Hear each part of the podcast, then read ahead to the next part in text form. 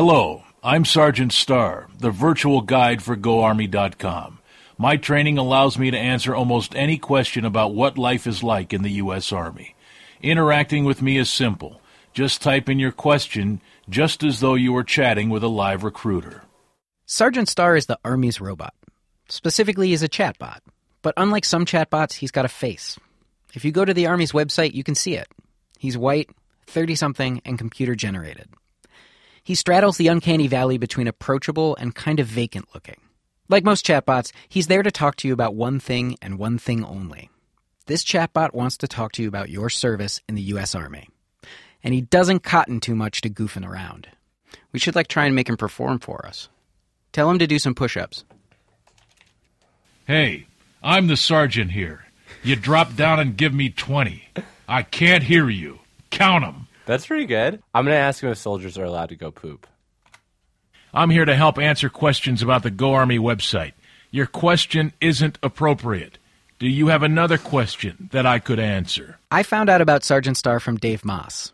Dave's an investigative researcher with the Electronic Frontier Foundation, and for him, Sergeant Star was just the latest bot he's formed a relationship with. I think the first bot I encountered was Eliza, and this was a very rudimentary bot that was supposed to function as a therapist. And I remember sitting in front of my computer at college having these long conversations with this bot, trying to fool it, trying to get it to get angry at me. And, you know, it, it wouldn't. It would just ask more questions. But there was something about engaging in the middle of the night with this character that fulfilled this, I don't know if it was a loneliness or if it was just a, a need for late night communication. Dave found that even though he knew Eliza was a bot, she managed to simulate, to some degree, human contact, which is what made the idea of a recruitment bot a little creepy to him.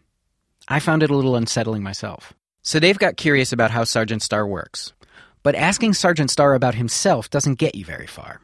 He just pulls rank. Because I said so. And last I checked, I outrank you. So, last November, Dave decided to FOIA the United States Army to learn what makes Sergeant Star tick.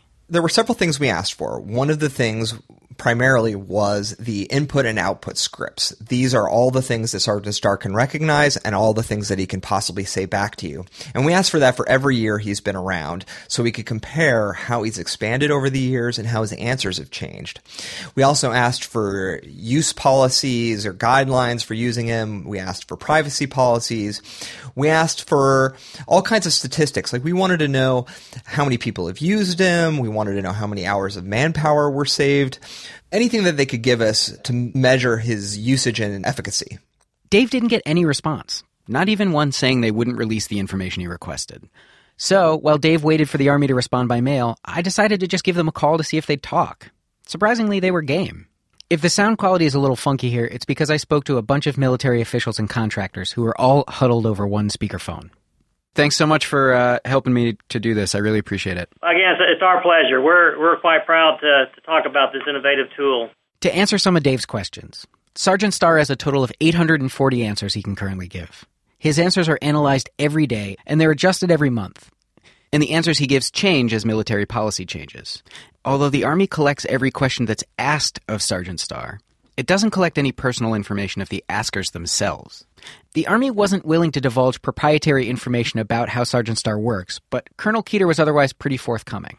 Over the last five years, I believe the average is about 500,000 user engagements per year and about 2 million questions are answered per year on average of the past five years. That's estimated to be an equivalent of 55 man years. Cleet Grumley from Next IT, the company that programmed Sergeant Star, told me that when the Army built him, it endlessly focus grouped him. His creators wanted to know what users would most respond to. The original focus group tests were interesting because the Army was going to have several different avatars potentially. And then when they did focus group tests with people in a bunch of different, you know, ethnicities and age groups in different parts of the country, they all basically picked the same avatar. And so the Army elected to go ahead and just go with one. The current version is actually built off of a live soldier, and then it's rendered to make it look slightly animated. I should note that they couldn't tell me who that soldier was. I guess four years ago, we had more animation to it. We had him driving in on a Humvee and then stepping out, which was a pretty grand introduction, and then he would you know ask you if you had a question, and that was to get more to the cool factor. What we discovered, the feedback was, hey, that's that's too cheesy.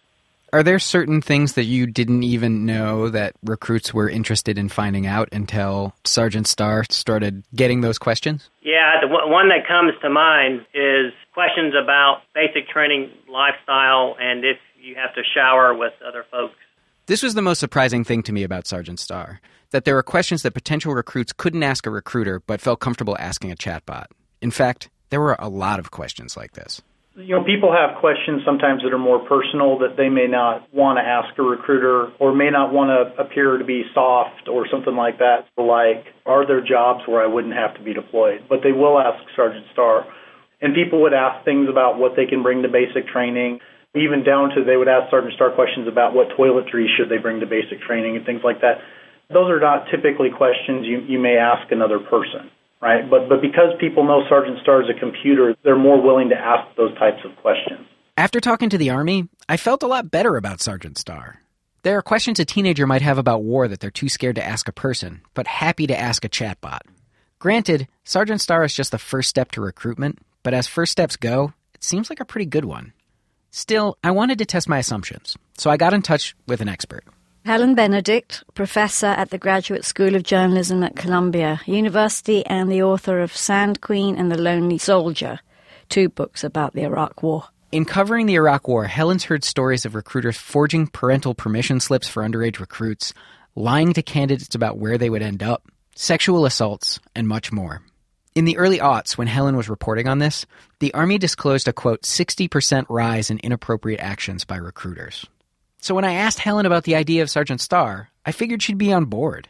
After all, a chatbot doesn't lie, and he doesn't pressure people to go to war so he can meet his quota.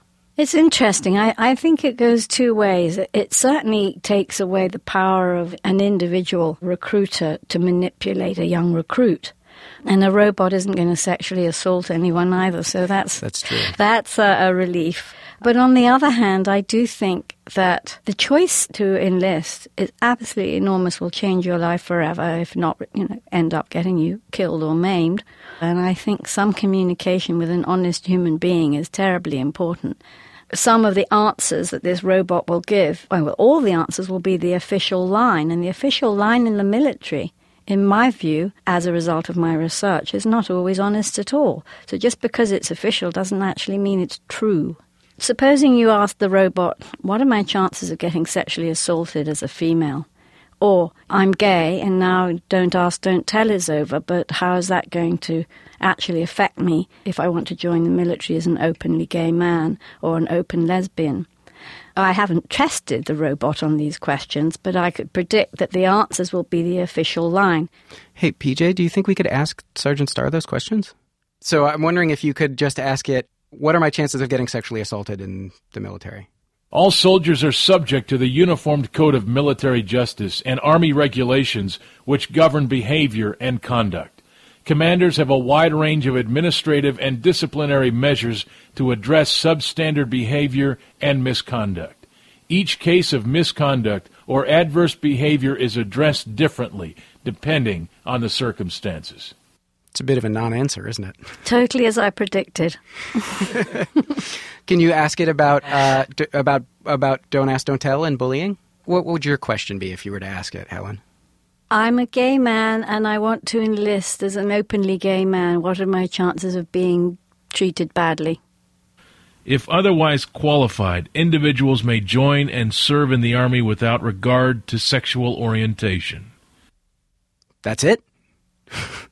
wow, doesn't give a lot of uh, information about your chances of being bullied, does it? Can we try one more question? Oh, please. What are my chances of getting my legs blown off? Sergeant Star couldn't quite parse the syntax of that sentence, so we asked him instead what the chances of getting injured are. It's possible you could be injured in any job, not just the Army. The Army prides itself in training of all soldiers to ensure they are prepared for any situation.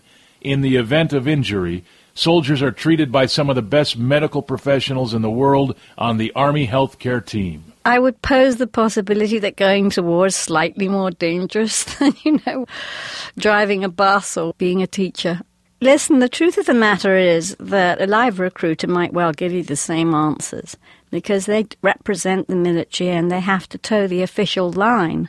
I think there will be an honest recruiter who could tell you, look, you know, we do have a problem with sexual assault from the military, but we're really working on it, and here are some of the things you can do to protect yourself, um, and might actually get further with, with succeeding in recruiting someone. It turns out that Sergeant Star is a lot of different things. He's a robot who never sleeps. He's a person you can ask questions that you're scared to ask any other human being at any time. He's also a rigidly bureaucratic pro army voice that can give oblique answers to questions about your basic safety. He's frustratingly full of contradictions. And strangely, that makes him feel more human. Thanks. I try.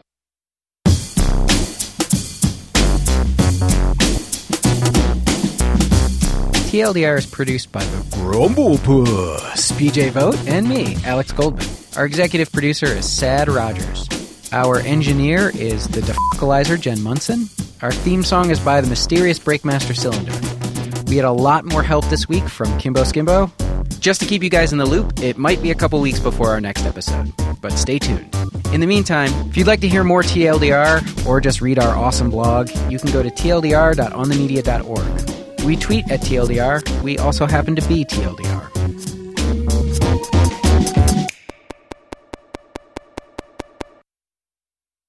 At Radiolab, we love nothing more than nerding out about science, neuroscience, chemistry. But but we do also like to get into other kinds of stories. Stories about policing or politics, country music, hockey, sex of bugs.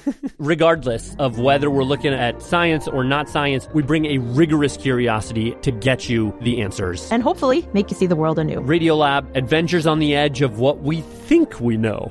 Wherever you get your podcasts.